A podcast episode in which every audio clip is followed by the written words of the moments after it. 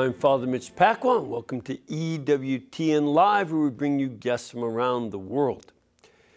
A lot of you are well aware that we have a declining belief among Catholics in the real presence of Jesus Christ in the Eucharist.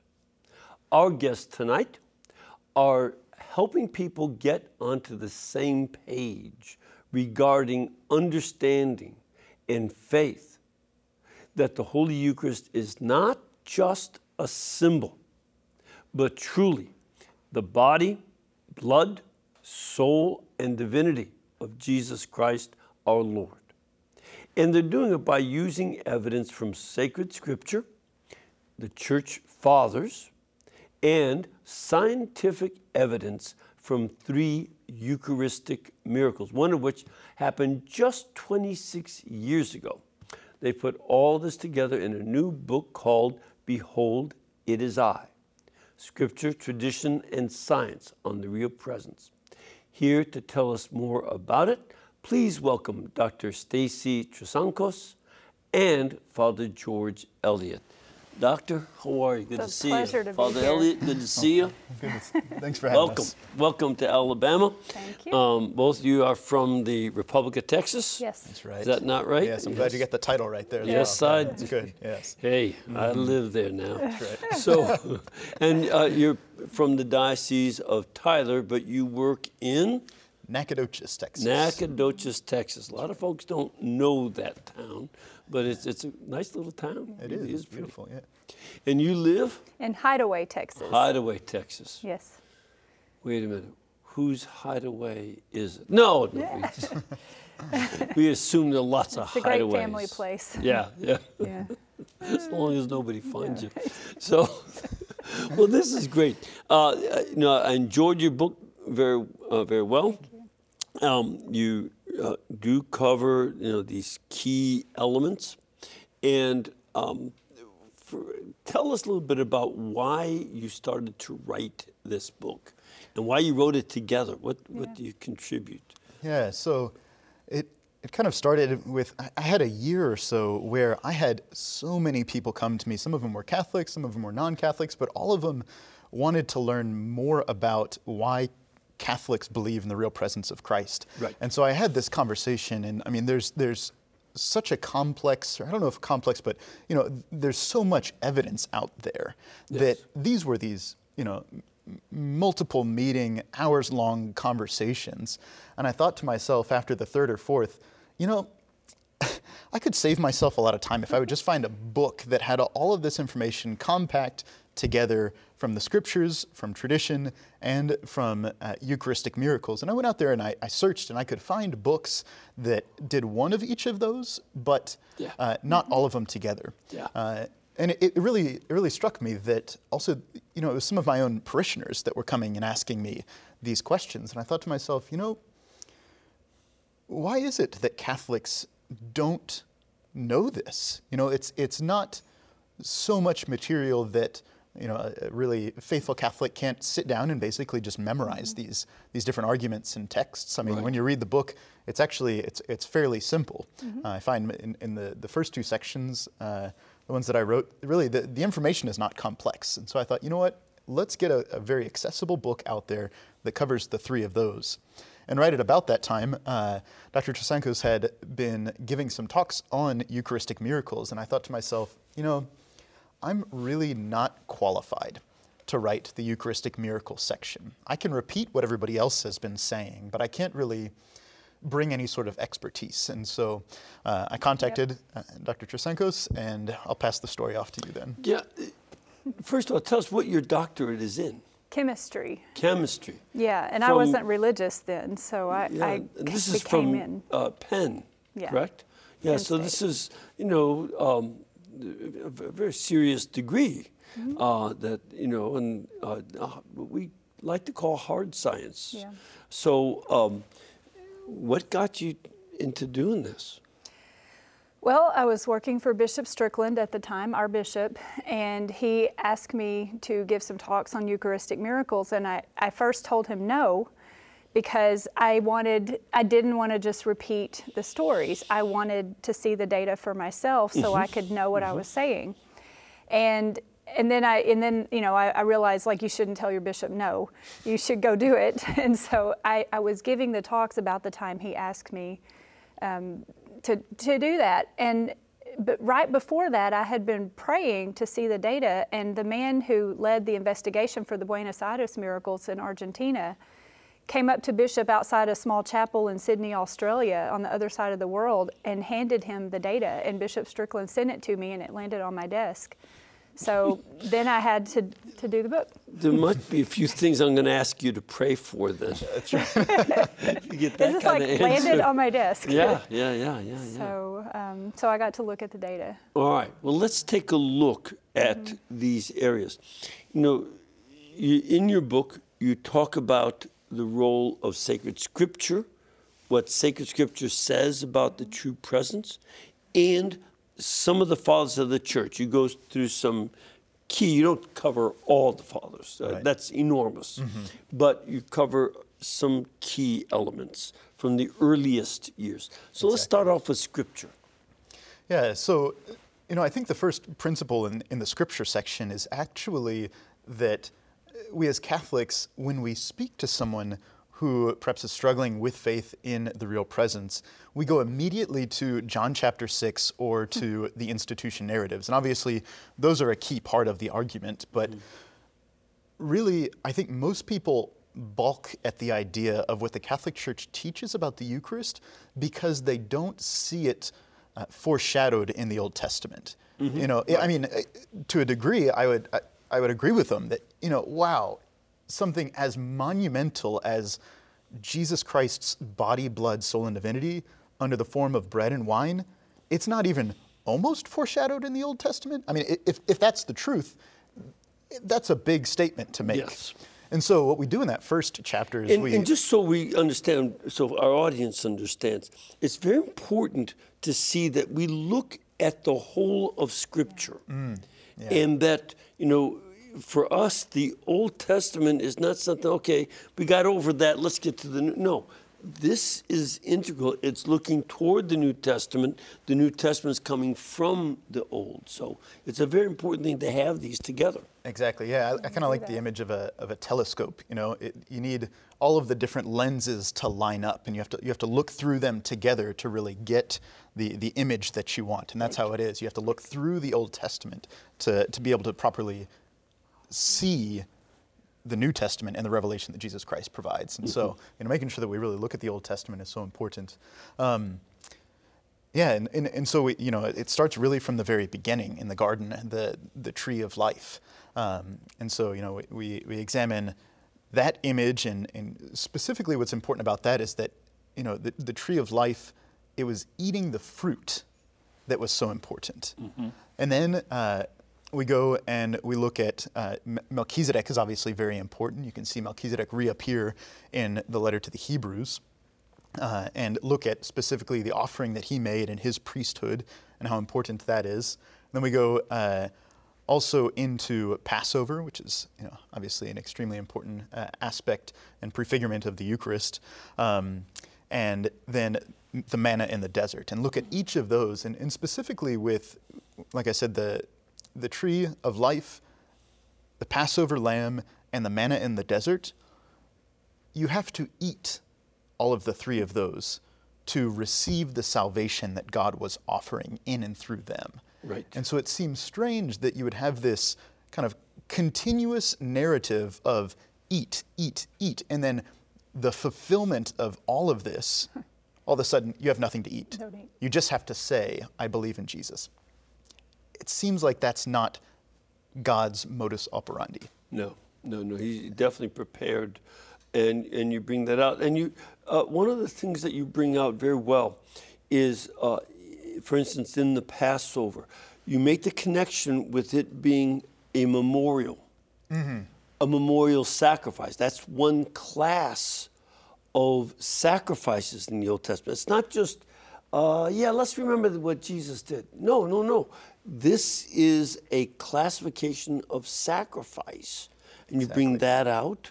Um, and you know this also in that Exodus 12, uh, he, he, Moses says to do the sacrifice in Exactly. Hebrew, asa. Mm-hmm. You know, at Yeah. the zikaron. And so it's yeah, it's it's recalled then by Christ and that do this in remembrance of Right, me. right. As we now have in the, the mass. So, so that's now. Did, did Doctor? Did you have any part of this section of writing on Scripture? No, this was all Father George um, putting together the things that you've been talking to your parishioners about. Okay.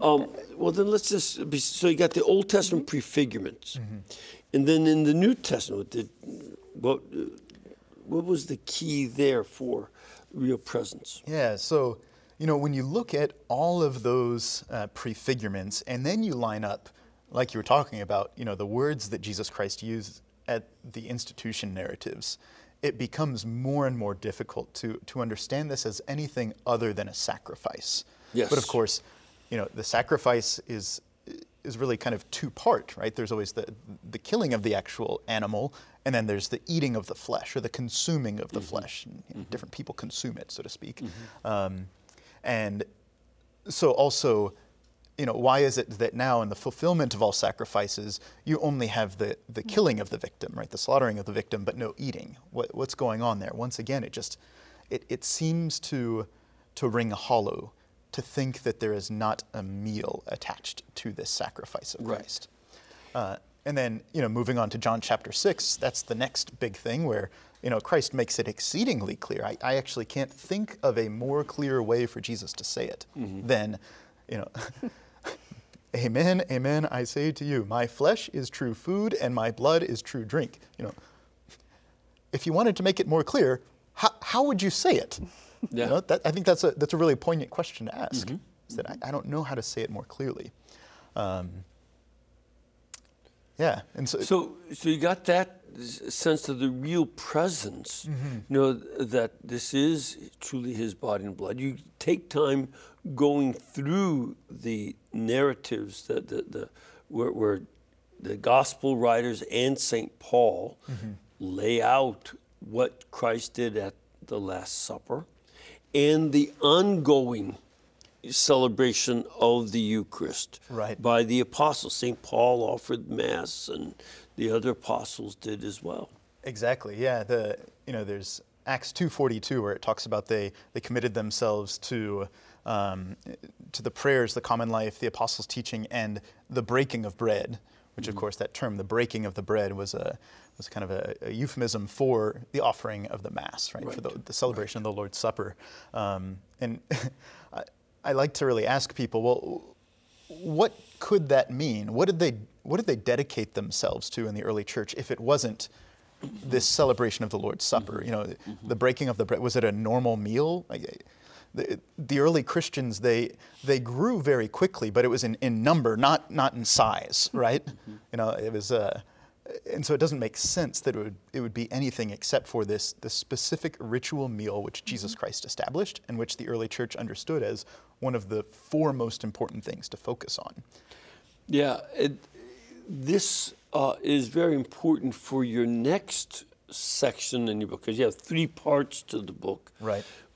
That the reason you bring in the fathers of the church is that they learned from the apostles. You're talking about the early fathers like Saint Ignatius of Antioch Yeah.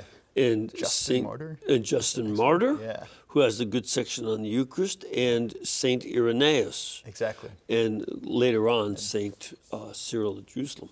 So these, you know, carry on. And what did you discover in their teaching on the Eucharist? Yeah, to say it very simply, I mean, there is a clear continuity from the scriptures, from, from John's gospel, from the writings of Paul, right into the life of the early church. You know, Saint Ignatius makes very clear and strong statements. You know, the bread that is the flesh of Christ, and the, um, and the cup that is His uh, blood. Um, and of course, you know, Saint Ignatius, I think, is is a very powerful witness because he actually studied under John the Apostle. And, s- there are some citations of John. Uh, You know, it's not word for word, it's uh, you know him from memory. Right. Say, but he includes some of John's gospel in his letters. Yeah, I I mean, it's clear. It's, it's the kind of quoting that a student, after many years, still uh, makes of his original teacher. Right. You know, um, I, I think that I, I do a similar thing with some of my favorite professors in the seminary, where just certain concepts, I, I repeat those again and again. Sure, I've developed them, but they're their concepts. And that's Yeah. what, what Ignatius was doing with, with St. John. Uh, and I think, you know, for Ignatius to have such a clear understanding that, that the Eucharist is the body and blood of Christ in a very real way, and he even parallels it in, a, in an attack against um, the, the, the Docetists, uh, who claim that, that Jesus didn't have a real body and a real blood. And he actually uses the Eucharist as this argument, saying, like, look, you can't believe in the Eucharist and say that Jesus didn't have real flesh and real blood. Uh, it, it, it must be that Jesus had real flesh and real blood because the Eucharist is real flesh and real blood. Yeah, they were taking a pagan view that the gods in the pagan stories would look like humans, but they really wouldn't take on, they wouldn't really become human. They'd have a human shape for a while, and they thought like pagans still. And, you know, St. Ignatius said, no, you know, this was real, and the Eucharist really is the same body, blood, soul, and divinity. Exactly. Yeah, and so I have a hard time believing, you know, even if the Holy Spirit weren't involved in preserving the teaching of the apostles, I have a hard time believing that someone like St. Ignatius could warp John's teachings that much in one generation, such that, you know, John didn't intend John chapter 6 to be about the Eucharist, and yet now St. Ignatius is running around talking about the Eucharist as if it really is Jesus' true flesh and true blood. And I think it's worth for our audience to note St. Ignatius wrote these letters on his way to being martyred. Yeah. So it's not like he's uh, just sort of thinking big thoughts and trying to get a dissertation done. Right. he's he's, he's on his way to be martyred, and it's just 10 years or so after John died. Exactly. It's in 107. So that's close. Yeah. So you do this with the other fathers uh, as well, going through what they, you know, Saint Justin Martyr. Yes. Yeah. I mean, sitting and going through Saint Justin Martyr, it as you read it, you almost feel like you're sitting in mass. Yeah, You know, it's yeah. it so closely parallels uh, the mass of today. And I, in the book, there's a little chart that, that just parallels text Yes, after that's right. text. Very Uh, helpful chart. Thank you. Yeah, and it's um, yeah. So I, I don't want to go too deep into it because there's some really interesting things in the last section of the book.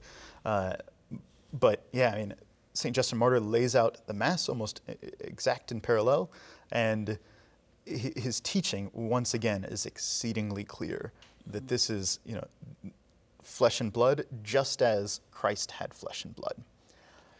And the other point you bring out is it's only for those who have been baptized That's right. and who share our faith. Mm-hmm.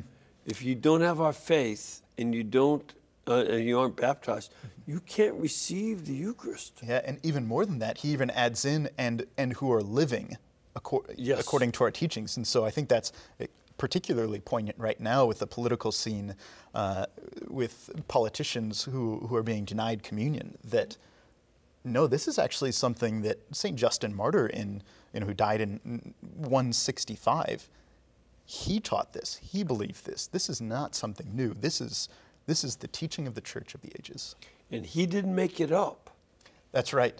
It's only what he inherited. Mm-hmm. Yeah, I mean, it's straight from Paul, right? Yep. Yeah.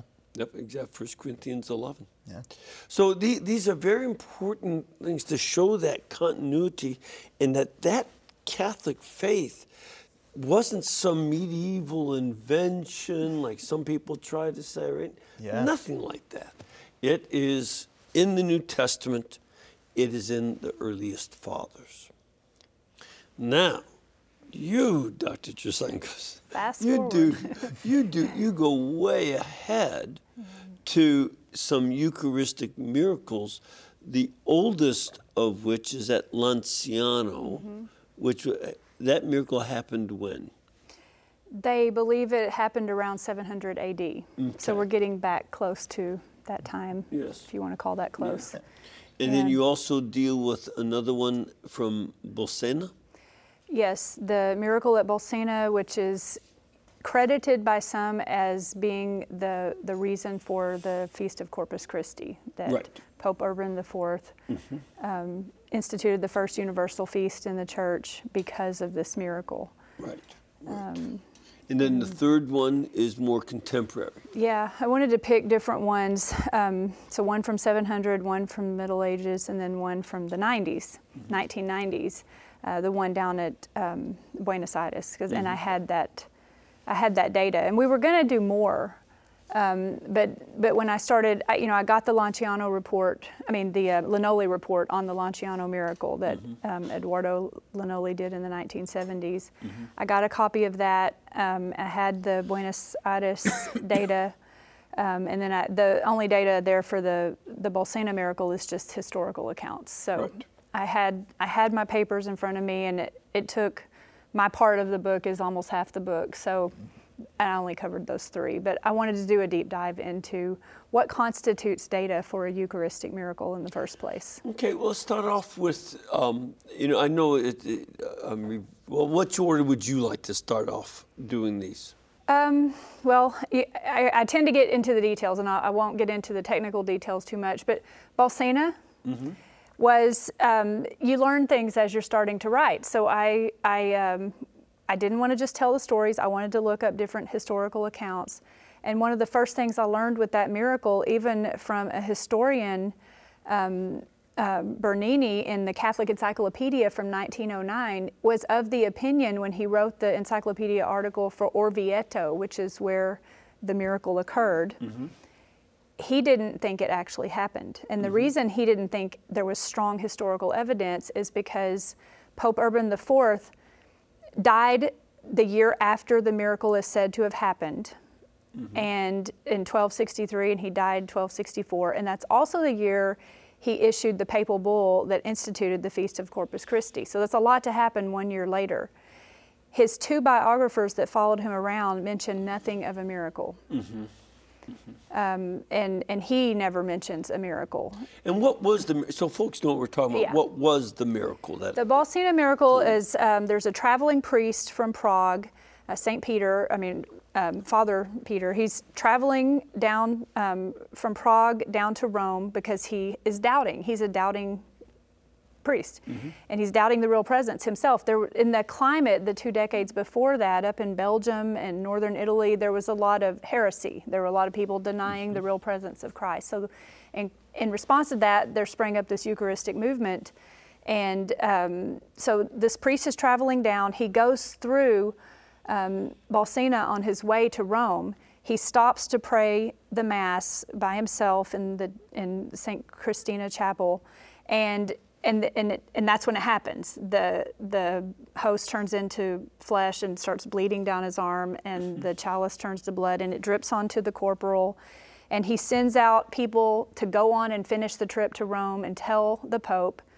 The Pope, according to the story, is so excited he brings emissaries out and meets this priest crossing the bridge, and um, is so moved by it that he enshrines this this miracle. Mm-hmm and um, is, is, so moved by it that he then institutes the Feast of Corpus Christi, has St. Thomas Aquinas write up the liturgy. Mm-hmm. Um, but that's when I learned that that was disputed, that's when I started thinking um, so not everybody just agrees that this miracle happened. and it that I mean I hadn't heard anything like that before. I start the part of the book out saying none of this means they couldn't happen. We mm-hmm. absolutely could believe that it, God can do anything. Like right. for the sake of our salvation, He can work a miracle anytime. Mm-hmm. Um, anything, like you could start levitating right now and, and moving around the room. Anything God wants to do, He can do it. So never doubting that Eucharistic miracles can occur, but trying to say what we do in science is we look at the evidence in front of us. Mm-hmm. And often, whether it's historical evidence, so that's history, but even if it's science and we're looking through the microscope or we're analyzing the blood type, we're just dealing with what's in front of us. And often we don't have the full story. We don't know enough to say something conclusively. Um, so I ended up saying, after looking at those three miracles, the data is inconclusive. Yeah. Okay. So, th- and, and this is one of the things about Eucharistic miracles. They are not, and you make this clear in the book, they are not the basis Right. for our faith in the real presence.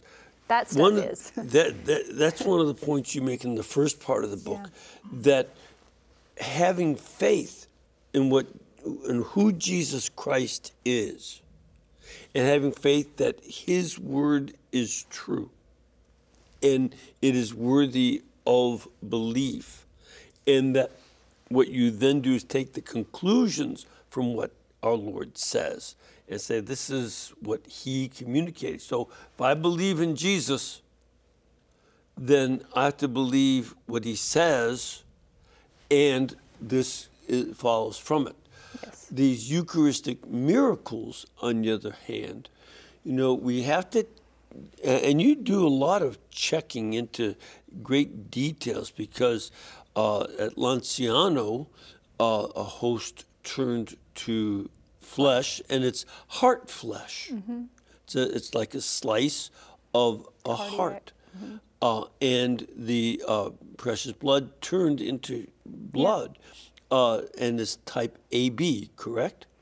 That's what the some of the results indicate. But Right. I didn't. Um, I found conflicting um, interpretations of the data when I started looking at it, and Mm-hmm. Okay. that really drove home to me just how um, tenuous some of it is. Yeah. Um, the, and the re- and, and so the reason like it- like we struggled with this because when I told Father George what I was finding in the data, like I was not just going to repeat the stories. Um, we almost said maybe we should just do two separate books, um, but then we thought they should go together, and here's why. I a lot of the work I do in this the theology and science field. I do a lot of talks on faith and science. I get the sense that too many Catholics lead with Eucharistic miracles to convince people in our time to believe in the real presence of Christ. And I don't think that we should be leading with Eucharistic miracles. I think we should be leading with Scripture and tradition, teaching people how to read the Bible typologically and, and with, centered on Christ. Um, This, this is a, a key pastoral issue. You know, because our, uh, we have to take a look at the kind of witnesses, another point you bring out. Who are these witnesses behind the New Testament? Apostles who write about their own struggles of faith, but then who lay down their lives and die as martyrs for that faith. And that's not what liars tend to do. Exactly. Liars tend to make themselves look really good, and then I always was good. uh, the, these and but they'll get out of trouble if they can. Not with the apostles. They point out their failures, their sins, and they lay down their life for this. Yeah, and to, to bring up the, the pastoral issue as well, you know, when you think about all of our faith, all of Revelation, uh, and, and especially the sacraments and the Eucharist as that kind of source and summit, the, the purpose of all of this is the salvation of souls, right? And salvation happens in and through the life of grace, right? It's that participation in the life of God, which then at the end of our uh, lives on earth blossoms into eternal divine life. And the theological virtue of faith comes in and with the life of grace. And so, what this, the question that is really at the center of this is what do we believe? What is really the source of our faith? Do we believe science first and foremost and therefore believe God? Or do we believe God first? Yep. Is this a theological faith or is it a natural faith? Mm-hmm. And I think that question is really the question whether or not someone is on the path to salvation. And that's why I really felt very comfortable publishing the book with Dr. Right. Trasancos that like no, we almost in a in, in part need to show the weakness of science to prove this. Nothing that she says in the book says these miracles aren't real, right? In fact, I still believe that all three of them are. Um, and, and yeah, and I think I, I think I have good evidence for that. However, I don't believe it because science has proved it without a doubt. Because science itself is actually too weak to prove something of this magnitude. Yeah. It, it can't do it. Yeah, yeah. There's there's the limit to um, the, the the kind of data it can acquire, especially with something that happened, you know, in 700 A.D. and here we are in 20, you know, Right, well, 22nd century. Unpopular opinion. Yeah. Um, you know, in the Buenos Aires miracles, the chain of custody became an important part of the investigation once it started. Mm-hmm. Okay, but for three years before that, there th- there was chain of custody because it was with the parish. But the chain of custody became real important once the investigation started. With the Lanciano miracle, this is the un- unpopular opinion. Yeah. There's no chain of custody for 800 years. Right. Right. It's kind of unsure where what. And I'm what not happened. saying I'm not saying you know like we like we talked about this. I'm not saying that that that isn't a true miracle, but there is no chain. Just speaking as a scientist, there was no chain of custody for 800 years till someone started writing about it, and then they authenticated it in the 1500s. Yeah, yeah, so there's a problem. We have to take a break. Uh, we're going to come back in a couple more minutes. We want to get some of your questions and your comments, so please stay with us.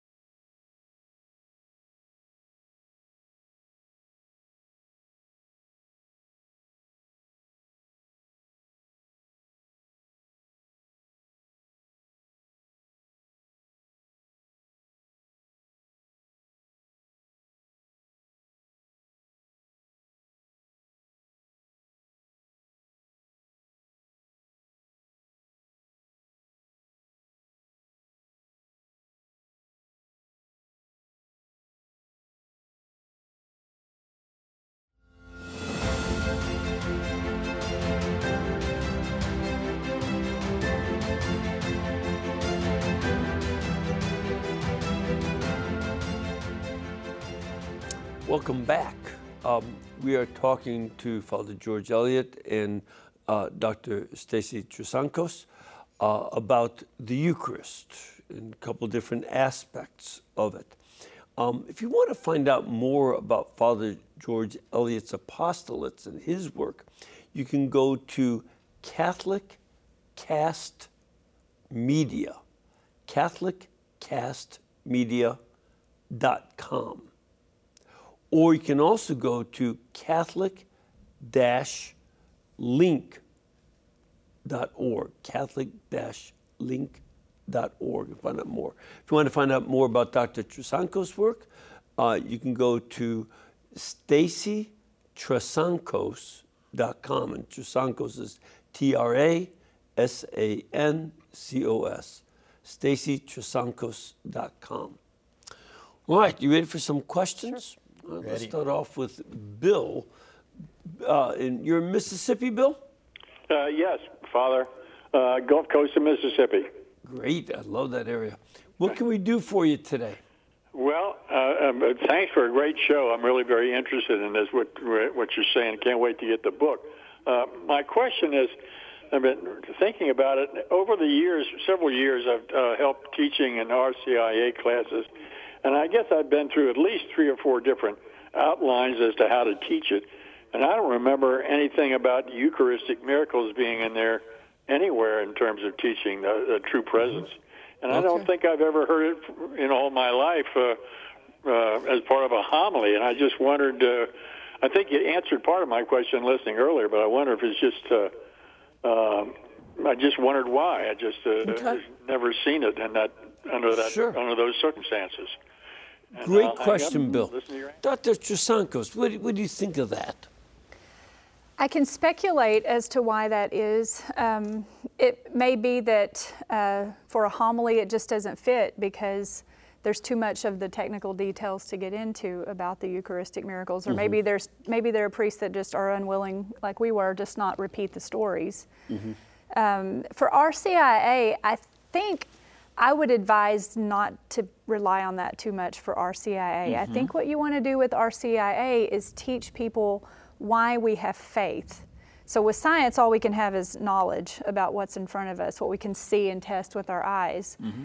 Um, you want to teach them about faith, and um, and also probably what gives priests some pause with homilies. There are some stories about Eucharistic miracles that have turned out to be not true, to, mm-hmm. to be what one doctor called them frauds, mm-hmm. um, like the the World Health Organization, the WHO report um, Franco Serafini, a doctor in, in uh, Europe, traveled to where this report was kept. The, the World Health Organization report was a big deal in, in the stories of the Lanciano miracle because it says that for 15 months, 500 scientists conducted experiments and were compelled to say this is a real miracle.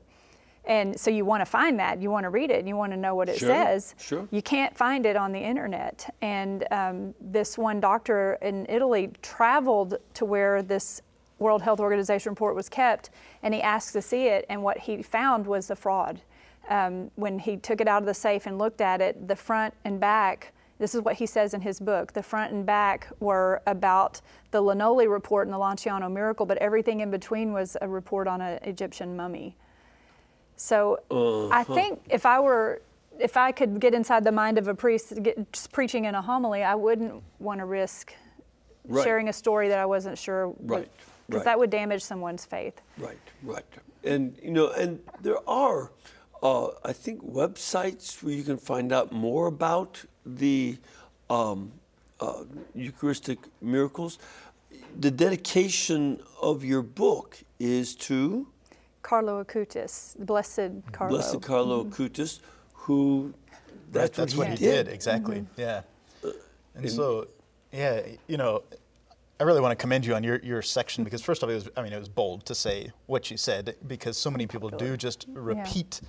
The, the stories. And I have to admit that I'm, I'm guilty as a priest of, you know, I went online and I did all sorts of research and I saw on all of these different, you know, Catholic websites that I trust for so much other good information, um, things like this World Health Organization report.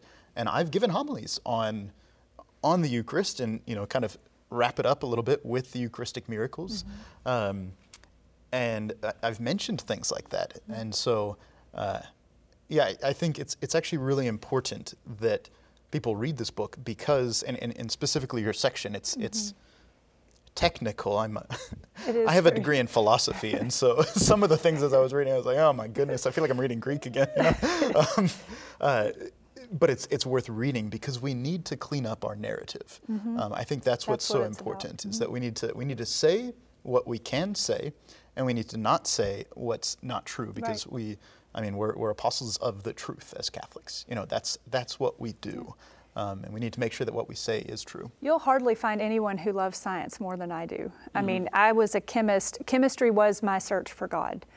It led me, follow the science, you'll find God. But that's why I want to be so quick to say keep chemist, keep science within its limits. Mm. Like don't expect too much of science more than it can. That's how you truly respect the discipline. Science is the study of God's handiwork. It's the study of what's in front of us. Mm-hmm. It should not be the basis of our faith ever. Mm-hmm. Mm-hmm. And let me ask another question. Uh, we have little sound problems here in the studio, but somebody in our studio audience asked a question, especially for you, Father uh, Elliot. Um, given what you're saying about our faith in the Eucharist, you know, what is the impact of receiving the Eucharist in the hand or on the tongue? And similarly, uh, a lot related to that, because I had a question about this today on my radio show. Um, what about receiving under both species in this? Uh, and that's been limited uh, considerably since COVID. So, just those two issues. Right, yeah. So to start with, uh, first off, two really good questions, and I think they're very important pastorally as well.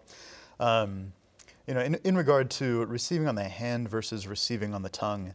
Uh, so I personally, I, I grew up receiving on the hand. That's what I was always taught as a child. That's what I did throughout, um, you know, all the way up into my teenage years. And then it was while I was really kind of in my my later teenage years, the argument was presented to me, and I thought to myself, well, that makes a lot of sense. And that argument was that, you know, what we believe is that in, in the, the, the smallest uh, particle or crumb of, of the host that can be seen by the, the naked human eye, there is present the body, blood, soul, and divinity of Jesus Christ. And therefore, anytime a crumb falls to the ground, we're allowing God to fall to the ground. God, who made himself so humble that not only did he become a human being, not only did he become a, hu- a little baby who couldn't even hold up his own head, but he became uh, humble even to take the form of, of a host, to be moved around by, by human beings, and even to be able to be dropped. And so, if God is going to humble himself in that way, then we need to even more show, so show all of the respect we can to our Lord. Uh, and, you know, kneeling before him, receiving on the tongue is, is a way that we can, first off, just reduce the amount of touching that happens and therefore the probability that, that a particle falls to the ground, but also show that great respect. You know, the more our Lord humbles himself, the more we in our actions should exalt him. Um, and, uh, you know, whenever I present that to people who, who, who have real faith in the, in the Eucharist, and, and who aren't tied up in, in the politics of the whole thing, because obviously it's a very po- politically charged question. Um, they all just say, well, Father, that makes complete sense. And they, they immediately start doing that, uh, no questions asked. Um, and so, yeah, I, I, encourage people to do that. Now, it is important to state that uh, the Catholic Church does permit uh, people to receive on the hands, and they, it permits people to receive standing, and that is permitted. It is it is not a sin to do those things. Right. However, um, you know, when I get before God, I want to be able to tell Him that at every moment of my life, I did everything I could to exalt Him, especially in the great gift of the Eucharist. Yep. Uh, and so it just makes sense to me. And, and I think that has to be the determinative issue. Are we giving greater honor and praise to God our Lord? Or are we trying to assert, well, I can feed myself? You know, that moves us a little bit closer towards pride Right. and we have to be careful. And you know, certainly in the Maronite rite, um, we, we have we are permitted if someone has uh, various reasons to fear uh, COVID and that kind of contact, we can give it to them in their hand. But that's I'd say in our parish, maybe one, two percent, if that. Uh, but we, our normal way is to, to in, do intinction. We place the body of Christ into the precious blood, and the priest place or deacon places it on the tongue. Yeah. And so this is a, a way of showing that respect as well as receiving both. But about the, uh, but about receiving the body and blood, what?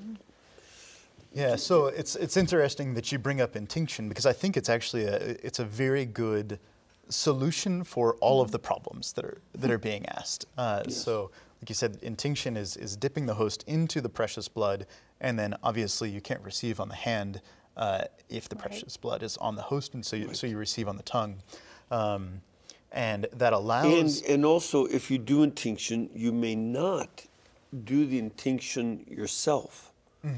Uh, that, that's also a, a health issue. That if you miscalculate where the precious blood is, and you could be putting your own fingers into it. That's a health issue as well as an issue of uh, honoring the Eucharist. So it has to be the priest or deacon who does the intinction. Exactly. Yeah, and you know the receiving under both kinds, both the you know under the the form of bread and the form of wine. Um, obviously, if you receive under only one kind, you receive the full body, blood, soul, and divinity of Jesus Christ. But there is a a, a quality of the expression that is increased by uh, the by receiving under both kinds, and so that's a really good and beautiful thing to do if and when it is uh, appropriate and available.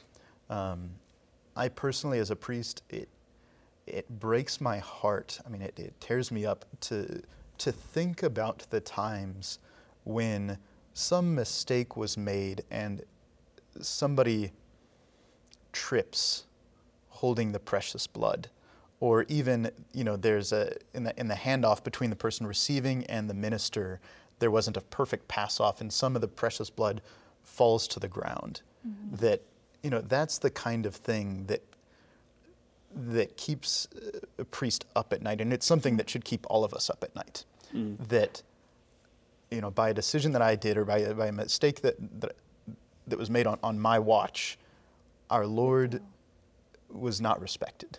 Um, and so you know we need to be very careful about when and how communion in a chalice is, is used because it is just that much easier for uh, you know an, perhaps an inadvertent but still a, a desecration of the Eucharist to happen. Yeah. And, you know, uh, in that light, it's worthwhile remembering um, some of the people who were martyred trying to protect the Eucharist from people like Saint Tarcisius in the early church. Good one. Uh, and uh, others, even to modern times. Uh, she's, I, I don't know her name, but a, little nine year old Chinese girl. Um, would, God eventually, she tried to, after the communists had thrown the Eucharist all over the church, she would go and pick up a host one a day mm-hmm. with, her tongue. Exactly. Yeah, mm-hmm. bow down. This is back in the 50s. And then she got caught and killed by the communists as a result. So, but you know, she and many others have been martyrs for the Eucharist. Mm-hmm. So, uh, this shows the dignity of what's at stake here. And, uh, and that's also, uh, as you mentioned earlier, why um, you know, it's important to prepare, if you, especially if you committed mortal sin, you, you have to go to confession. You know, this is not something that's optional. Receiving the Eucharist unworthily is itself a grave sin. Right. It's not good for the person who is receiving it. You know, Yeah. that's that's the big thing is that it's yeah, it's damaging to the soul of the person who is not properly receiving. Yeah, yeah. Yeah, And I'm thinking while you're talking too, the the miracle in Buenos Aires the, that was investigated, it was a consecrated host that was found in a candlestick at the back of the of the sanctuary. And um, what messed up the scientific investigation of it was that so many people touched it. Um, that there are there's the question of oils and, and other DNA from fingers on there. It it messed up even the scientific investigation because it wasn't treated with reverence. And what was the miracle itself in Buenos Aires? What miraculous event uh, was claimed? There, there were four, but the latest one was the only one that was investigated in 1996. A woman found an abandoned consecrated host in a candlestick, and it had been there for so long it was dirty. And the priest couldn't consume it because it was too dirty, and so he, he followed the norms and put it in water to let it dissolve. And when he went back um, a week later, it hadn't dissolved, but it looked like it had exploded in the tabernacle, and there was blood um, red stuff growing, and there was heart tissue that looked like it was growing, and they preserved that. Mm-hmm. Um, but again, the, the question of who touched it and, and what was the history of that mm-hmm. sample interfered, in my opinion, it, it, totally. That's one of the biggest reasons the scientific evidence is so inconclusive because you don't know where, you don't know what's causing the results that were given, even for the type AB blood testing. Mm-hmm. That's a powerful question to ask. Do we treat scientific specimen yeah, or the I God of the Eucharist with more reverence. Mm-hmm. Yeah. Yeah, that's yep. in, uh, a very important uh, element. And, uh, but that also brings up this other question. Who had taken a host, perhaps in their hand, and instead of consuming the body of Christ, just left it back at some candle mm-hmm. or dropped it and somebody else put it by the yeah. candle or something. I what happened there? And you know, and that we, we hear of some people who have tried to take hosts in their hand and leave church because they plan to do something wicked mm-hmm. with the host. We hear threats of that going on right now. Mm-hmm um, you know, that people want Perfect. to desecrate the host because of what they perceive as the um, upcoming decision by the Supreme mm-hmm. Court on abortion. In, in their desire to continue aborting babies, they also want to desecrate the Eucharist. An interesting connection in their own mind. Yes. The only right? The six degrees of separation. There's there's one one degree of separation, right? Satan the, mm-hmm. behind the two of them. Yes, right? yeah. and and and that's also what is behind our concern that people who have abortions, do abortions, and promote abortions not receive the Eucharist until they repent. Mm-hmm. You know, that's that's also not right. Uh, because of who Christ is and what you're receiving. That's that's one of the important parts of what your book is yeah. pointing out. Yeah, and I think it's a real travesty that so many Catholics don't believe that. You know, that's something that hits me so hard. The you know, seventy percent of, of mass going Catholics don't believe in the real presence of Christ, and that's why I think it's so important to to get this information out there. To that mm-hmm. you know, people n- need to be reading this content. They need the book to, to yes. really not only uh, know it themselves, but to know it so well that they can pass it to other people and mm-hmm. teach it to other people as well. Well, you youngsters don't remember the old days, but I do, because you know when I was growing up, we it was transubstantiation was explained to us in a way that we could grasp. Mm-hmm. It wasn't that hard, but in 68 and for the next few years, the shift towards the Eucharist as a celebratory meal. Mm. This is the community getting together. Well, that's a true element, mm-hmm. but it is a sacrificial meal like the Passover. And that's the sacrificial side was hushed. And the side of the communal meal. And then we did a number of things back in those days before you were born. Uh, you too. I think you I'm youngsters. closer to you. I don't think so. But you, you, you saw people taking um, the first crucifixes were taken out. And it wasn't long after that that the Blessed Sacrament, the tabernacles, were removed. And liturgists were saying that the presence of the Blessed Sacrament was a distraction during Mass. You heard that? Mm-hmm. And I said, well, if Jesus is a distraction, exactly who is the main attraction here? That's right. Mm-hmm. You know, it isn't Jesus, apparently, in your mind. Mm-hmm. Um, so these things went on, and in that process, the meaning of the Mass is sacrifice, the real presence was neglected, forgotten, and even got to points where I was told not to celebrate Mass anymore at a particular church because I had recited the Creed Oh my goodness. and the Gloria. I did both, and that was forbidden. I, mean, we, this was a neglect that turned into rejection. Ooh. That's why your book is important. Mm-hmm. So you, all of you, don't buy the neglect. Get this book. Behold, it is I. Scripture, tradition, and science on the real presence by Dr. Stacy Trasancos and Father George Elliott. You can get it at EWTNRC.com, our religious catalog, where it's item 2892.